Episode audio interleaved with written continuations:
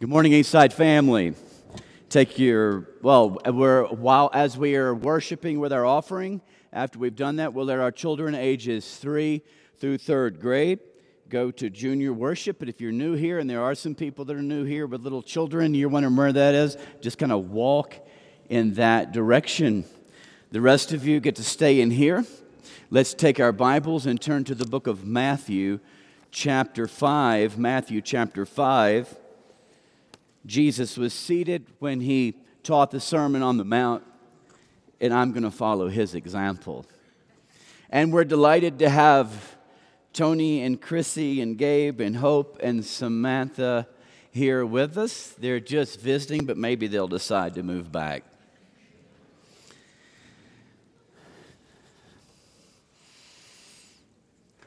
So it was, it was really...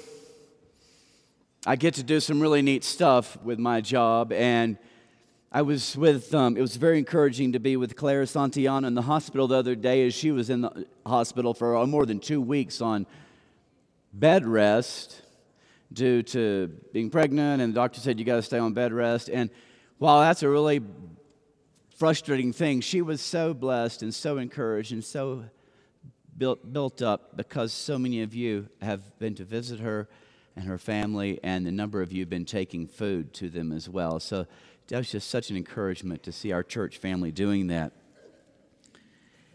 And then with that, as most of you know, our, our family has, has recently experienced the loss of, of actually two of our members who have young children, which just within a week's period of time is, is, is, is very heavy. They were close friends and, and husbands and, and fathers. Martin Thomas and, and Bert Nunez. I don't see Laura here today. New, uh, Laura Thomas, I mean. Everybody has their seats. I know exactly where. If you're if, if if you're not in your seat, I will know it. Even though I'm preaching, my subconscious is going, okay, they're absent, they're absent. I register that and I tell the elders. Um, oh. Oh, the McBrides just walked out too. Was it about five years ago when, when we met the Thomas family, uh, Ben and, and um, Tar- Martin and, and Laura, they started coming to church here, and they decided to put their son into P P C S, and it was primarily our school, our, which is a ministry of our church, and it was primarily because Laura was a colleague of, of um, Jedger's, and five years ago, they... They witnessed how our church family walked with and loved and supported um, Jason and Ginger at the illness and the passing of their, their newborn baby, Matthew. And it so impressed the Thomas family that our church family was so incredibly loving and so good and kind to carry the McBrides through this story that they decided, you know what, that we want this to be our church family. And so they've been coming here ever since. And little did they know, and little did we know, but God knew that five years later they were going to actually need a church family to walk with them through the death of, through the illness and death of, of Martin. And so many of you have been so incredibly supportive and so caring. So many of you were there at the memorial service. So many of you um, have taken food and have donated to help them, and were at the reception that followed the funeral service. And so many of our school members, I'm so proud of our school, our staff and our administrators and our teachers were there by their side. And then, then there's, there's the story of the Nunez family. And Karen and I... We we arrived Monday, and so we went with Laura to the funeral home, Nunez, to the funeral home to, to help prepare for the service that's going to be today at, at two o'clock. And a friend of Laura's came along. Her name is Kim. Kim's a good friend. She's about the same age as Laura. And Kim, this year, I believe it's this year, right, in April, lost her husband, and he's he was forty-five, and he left Kim, his wife, and two children. And so Laura was there with us, and Laura was there with you all who were at the hospital as Bert was dying.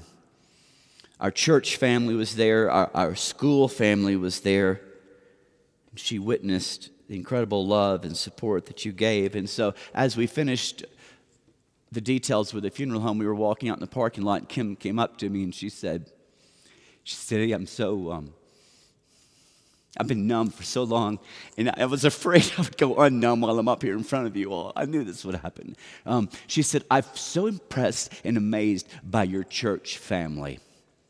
I've never seen a church family love and support like yours does. She says, I went home and I told my children, that's what church is all about. I am I'm very proud of this Eastside family for many reasons. But at the top of those reasons is you you love so well. And it shows. Oh, church, that's it. Our mission, our elders said, our mission is to, to make disciples of all nations, because that's the mission established by Jesus. And, and we're going to look in, in January at a series in the book of John. There's three marks or, or characteristics of, well, how do you know when you're looking at a disciple? What are the characteristics of a disciple? And Jesus says in John thirteen, by this all men will know that you are my disciples if you love one another. It's happening here. I thank God for the work that He is doing in, in making us into the people He's called us to be, His disciples. Matthew chapter five, verse one is our text. Now Jesus saw the crowds, and He went up on a mountainside and sat down. His disciples came to Him, and He began to teach them, blessed are the poor in spirit, for theirs is the kingdom of heaven. Blessed are those who mourn, for they will be comforted. Blessed are the meek, for they will inherit the earth. Blessed are those who hunger and thirst for righteousness, for they will be filled. Blessed are the merciful, for they will be shown mercy. Blessed are the pure in heart, for they will see God. Blessed are the peacemakers, for they will be called children of God. Blessed are those who are persecuted because of righteousness, for theirs is the kingdom of heaven. Blessed are you when people insult you, persecute you, falsely say all kinds of evil against you because of me. Rejoice and be glad, because great is your reward in heaven, for in the same way they persecuted the prophets who were before you. And our, our focus today is verse three. Blessed are the poor in spirit, for theirs is the kingdom of heaven. Our, our shepherds, our church, the leadership of this congregation is, is dreaming and considering a vision in the future of having a, a recovery ministry called Celebrate Recovery. And so there's nothing concrete in place other than taking steps of faith forward to pursue that vision. And so one of those steps of faith forward that we're taking is we're having a class, a Sunday school class taught by Baruch and, and Bob called Life's Healing Choices. Another step of faith forward towards this vision was, was having Mac and Mary Owen come last week and tell us about their story of recovery and how God has called us to be like Christ into the world that is broken, and told us more about that ministry. But this sermon series also wasn't just me going, well, let's do the Beatitudes. It was it was intentional, as it's a step we're taking also of faith towards this vision.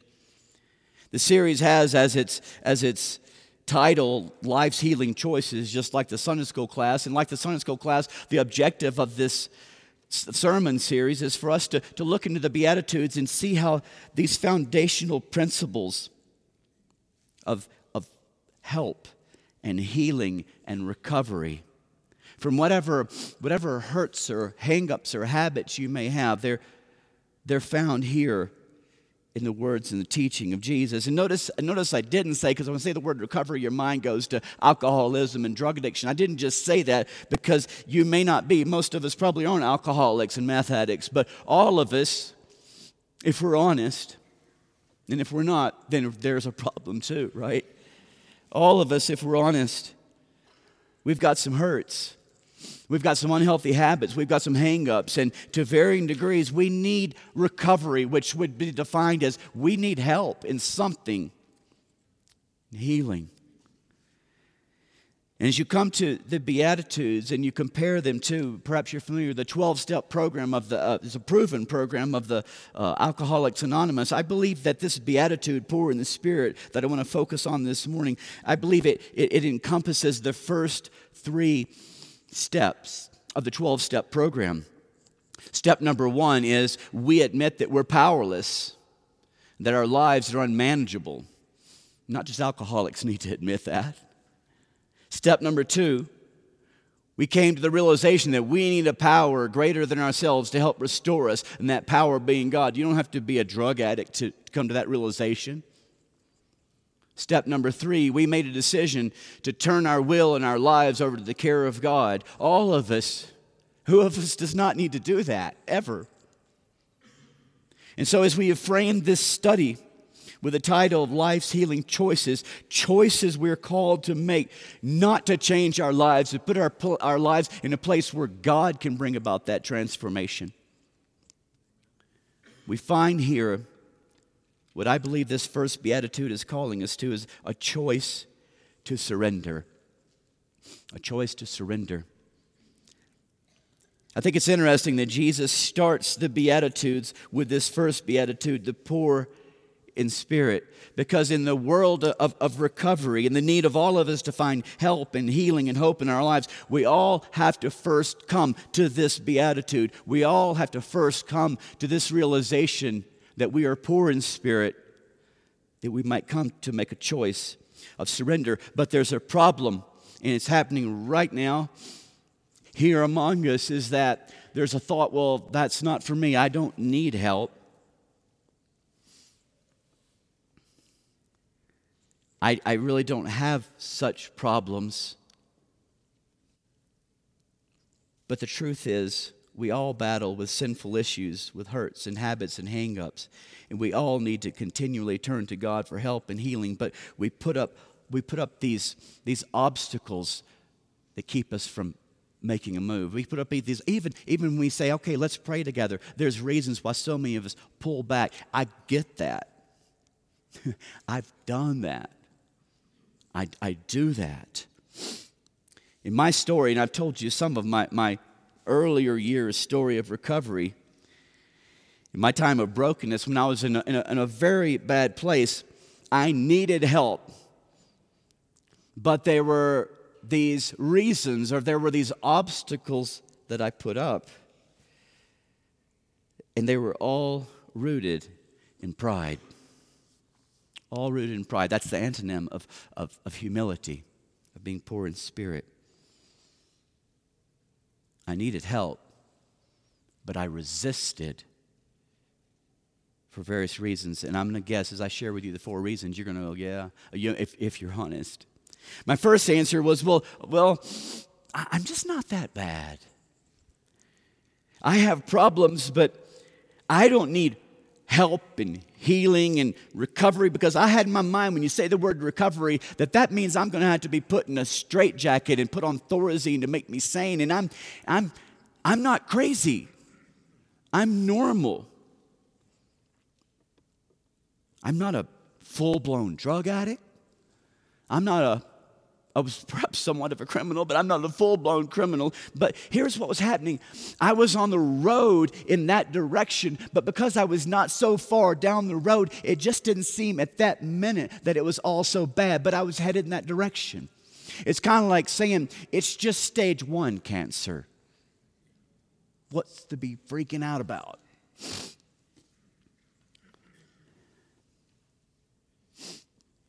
It reminded me of, of a of a friend I was sharing the gospel with, and they were so daring as to say, I don't need this, if you can imagine that. I don't need forgiveness, Eddie. I don't need help. I don't have sin. I'm just, Eddie, I'm not that bad. And their thinking was, I don't murder. I don't rob banks. I don't work as a prostitute. I'm not that bad. Now, this person, I know them extremely well, they ooze with racism. It's in their life, it's in their voice, but they've never killed anyone. I, I, I'm, I'm, uh, I'm not that bad. Yeah, you are. If you're human, you are. All have sinned, and the wages of sin is death. That's what we read in Scripture. And so tagging on to I'm not that bad was my second thing that I put up as a wall of resistance to keep me from saying, God, help me. I need healing. I need recovery. My second one, first one, I'm not that bad. Then secondly, it was like, well, okay, so I'm not as bad as them. Maybe I have a problem, but I'm not like the guy lying on the side of the road with a needle hanging out of his arm. I'm not like the, the alcoholic that sleeps in the park on the, on the bench. I'm not like, like some of my friends at this stage of my life. I'm not like Kelly, who I haven't committed suicide. I'm not like Ricky, who's abused drugs and now he's paralyzed because of a car wreck. I'm not in prison. I'm not overdosing. I okay, all right, I may be bad, but I'm not as bad as them. And and I know that thought comes into our minds because especially, I almost don't want to use the word recovery or celebrate recovery because we automatically think of those kind of people and we don't include ourselves.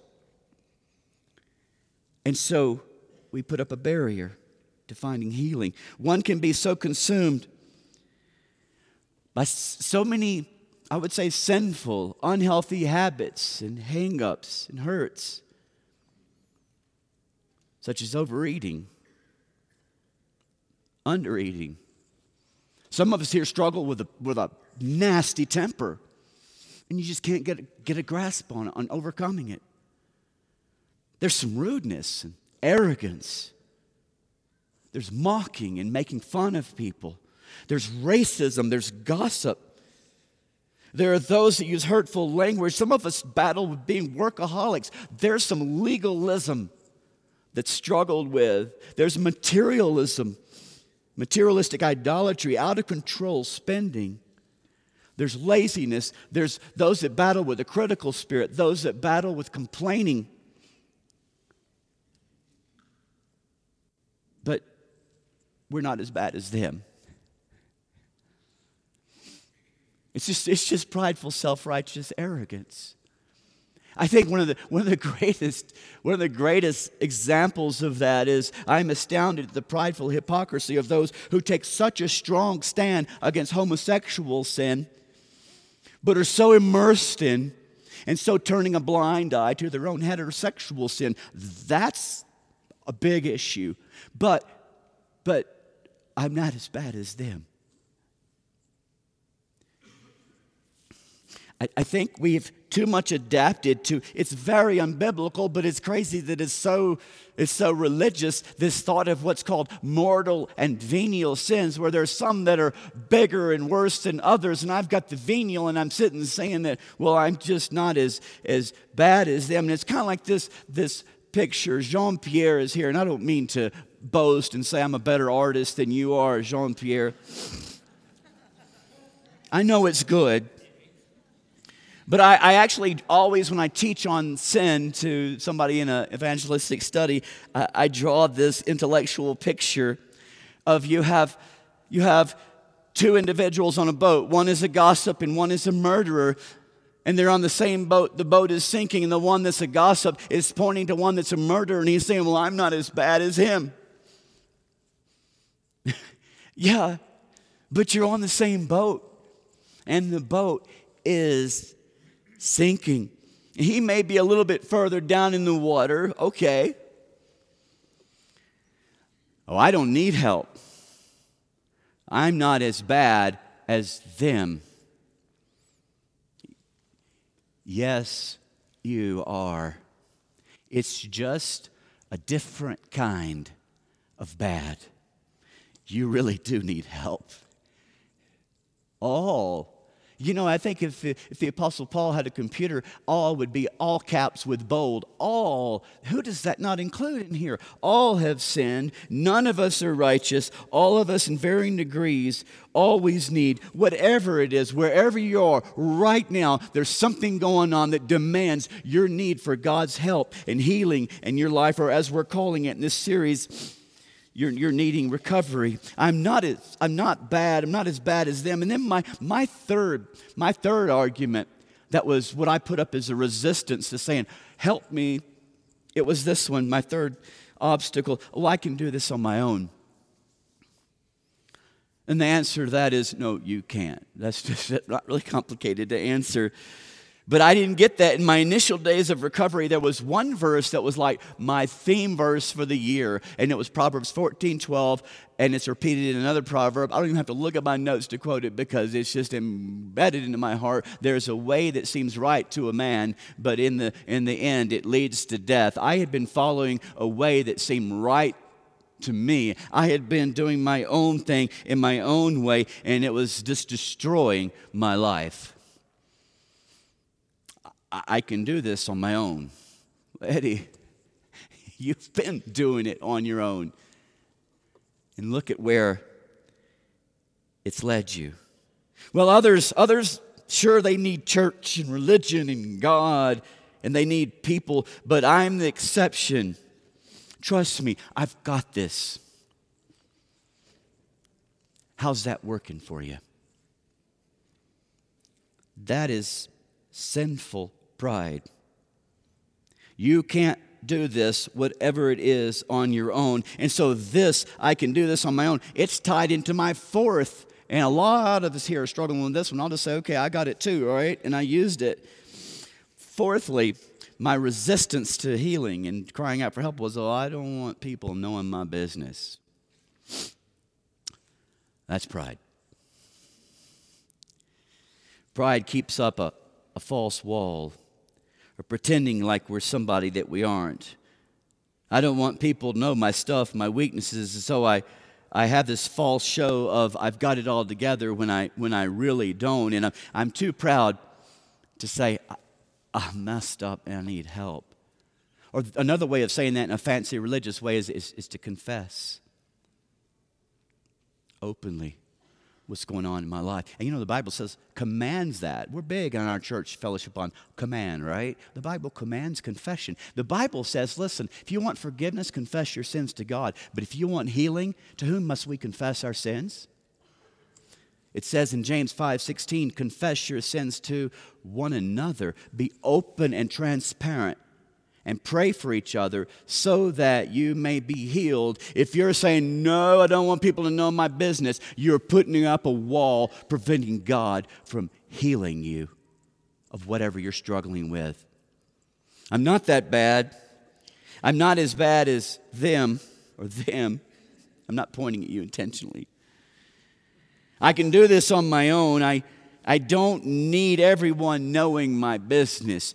Pride, pride, Pride, pride, pride, pride, pride. And pride comes before fall.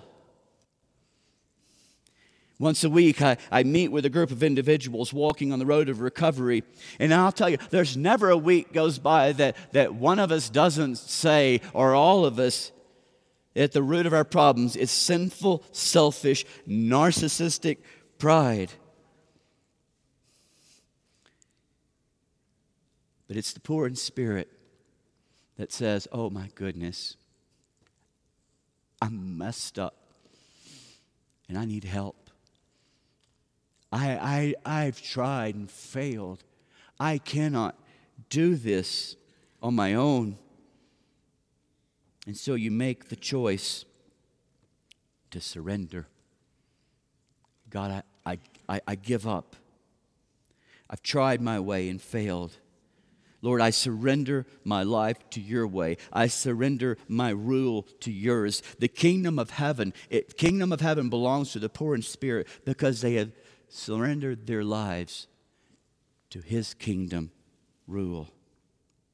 Now listen, this is really important. The objective of this beatitude, do not hear, all right, everybody, get out there and be poor in spirit.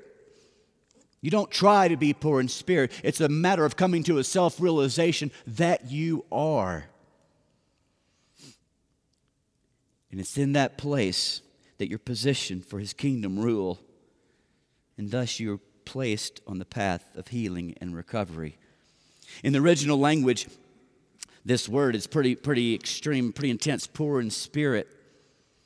It carries, it carries with it the definition of absolute and abject poverty. It comes from a root, root word which means to crouch or to cower.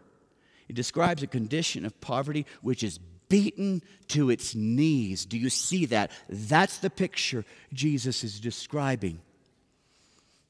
Dallas Willard, in his masterful work on the Beatitudes, puts into words this beatitude of poor in spirit. Blessed are the spiritual zeros, the spiritually bankrupt, deprived and deficient, the spiritual beggars, those without a wisp of religion, when the kingdom of heaven comes upon them.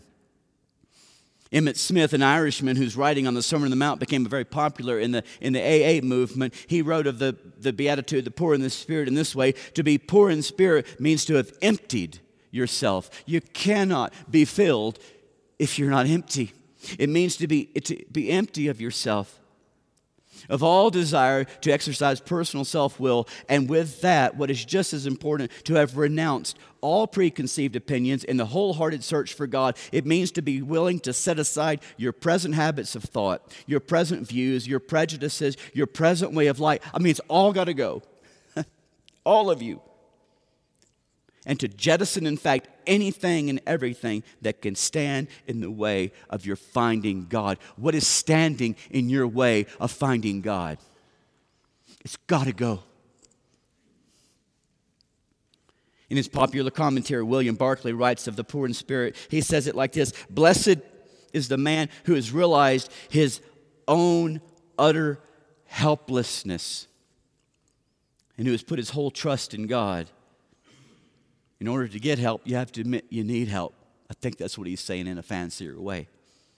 And that's what Jesus was trying to get across in, in the book of Revelation to the church in Laodicea. As he said to them, you say, oh, I'm rich. I have acquired wealth, and I do not need a thing. I've got this. Jesus says, you don't realize, actually, you're, you're wretched. You're pitiful, you're poor, you're blind, you're naked. And like, that is so depressing, Jesus. Wretched, poor, blind, and naked. But it, it's this self-awareness and this real self-realization of being poor in spirit that puts me in the place where God can work. Our, our world would never say, blessed are the poor, or poor in spirit. In contrast to our culture and Scripture, it's the poor in spirit who are mentioned more favorably than the rich in Scripture. And I think it's primarily because they're the ones who recognize their need for God. And so they trust Him. He's all. He's their only hope, their only protection, their only deliverance. If there's a memory verse for the poor in spirit, it's John fifteen. I've got this one memorized also. Apart from me, you can do nothing. That's our memory verse. The song, we sing some songs that, that could relate as a song of the poor in spirit. You may, if you're older, recognize the lyrics to the poor in spirit song. It is, nothing in my hands I bring. Why not? Because I don't have anything, God. Nothing in my hands I bring. Simply to the cross I cling. Naked come to thee for dress. I don't even have clothes. Helpless look to thee for grace. I love this old language. Foul I to the fountain fly. Wash me, Savior, or I die. Not the labor of my hands can fulfill the law. I just can't do it. Can fulfill the laws. I can't, God. I've tried. Thou must save, and thou alone. God, I admit, I can't do this. I need you. I surrender. And so there's one final obstacle to all of this. I still have it, and a lot of us are battling with it. I shared with you the first four, and that's the obstacle that I have to be aware of, is that my recovery is, is never over. I think thinking that it actually is, it is the problem. Thinking, well, that's something I did. I can now check that, that beatitude off. I've got that poor in spirit thing down. I'm a Christian. I've been baptized. I've got this. Listen, we will always need God. We'll always need His healing. Is we will always need His help. Whatever your sinful struggles may happen to be, we will always be in that way of poor in spirit as long as we are breathing. The question is, so what is your need today? In what way are you needing God's help and healing? Honestly, there are some of us here, and you're not in a good place. You're really not. Deep down, you've got that suppressed thought that you know it, but you're lying to others or to yourself, and you're saying, I'm not that bad. Is that you? Or there are some of you who are in a really bad place, but you're kind of looking around going, I'm not as bad as her. I'm not as bad as them out there. Is that you? There are some of you who are in a really bad place this morning, but no one knows it. And looking at you, we can't tell because you fake it really well. You're living a lie. You're too proud to open up and to share and to confess. Is that you? There are some of you in a In, in a bad place, but you're saying, mm, I, I got this. Don't need help. And you're relying on your own strength, not the strength of the Spirit, not the strength of others. Is that you? There are some of you who are doing what seems right to you. You're doing what that makes sense to you. You're doing things your own way instead of God's way. And it ain't working, but you keep thinking eventually that it will. Isn't that maddening? Is that you? There are some of us here that we haven't even taken, I'm talking about the twelve steps, some of us here have not even humbly submitted to God in baptism simply because of pride. To admit, I need that. I need help to die to self and to live for Christ. Is that you? The call of this first beatitude is it is really the call of the take the first three steps of the twelve-step program to admit I'm powerless and I can't manage my life on my own. I need a power greater than I am. Oh God, I need you. And so I make a decision to turn or to return my life and my will to God's care, God's help. So what about you today? Where are you? What is the decision you need to make today? Blessed are the poor in spirit, for theirs is the kingdom of heaven. It's the first of life's healing choices. It's a choice to surrender. I want us to, to go to God in prayer and, and ask Him by His Spirit to show each one of us in what way He's calling us today to surrender. Would you pray with me?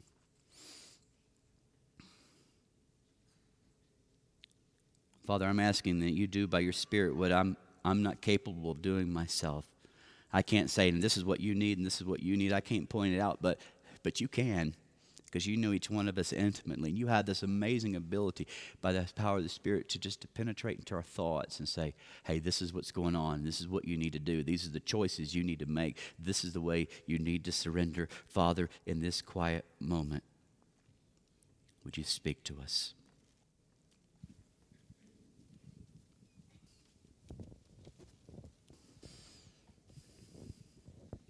I'm going to ask that our elders, uh, shepherds, make themselves available. Would you stand? And we're going to continue in a, in a spirit of prayer. And if you need to respond in prayer, reach out to one of our shepherds or reach out to someone and, if, uh, that, and say, hey, look, I don't have it all together. I need prayer. Would you pray with me? And if you know someone that needs your encouragement or a hug and prayer, let's go before God now in this time of prayer. Hey, I'm Eddie White, the senior minister for the Eastside Church of Christ. Sure want to thank you for joining us today on our podcast. I hope today's message was indeed a blessing to you. I'd like to invite you to browse our website at eastside springs dot com to get more information or to contact us. And as always, we indeed welcome you to join us for our worship service in Colorado Springs every Sunday at ten forty a.m. as we seek to live out Jesus' mission of making disciples of all nations.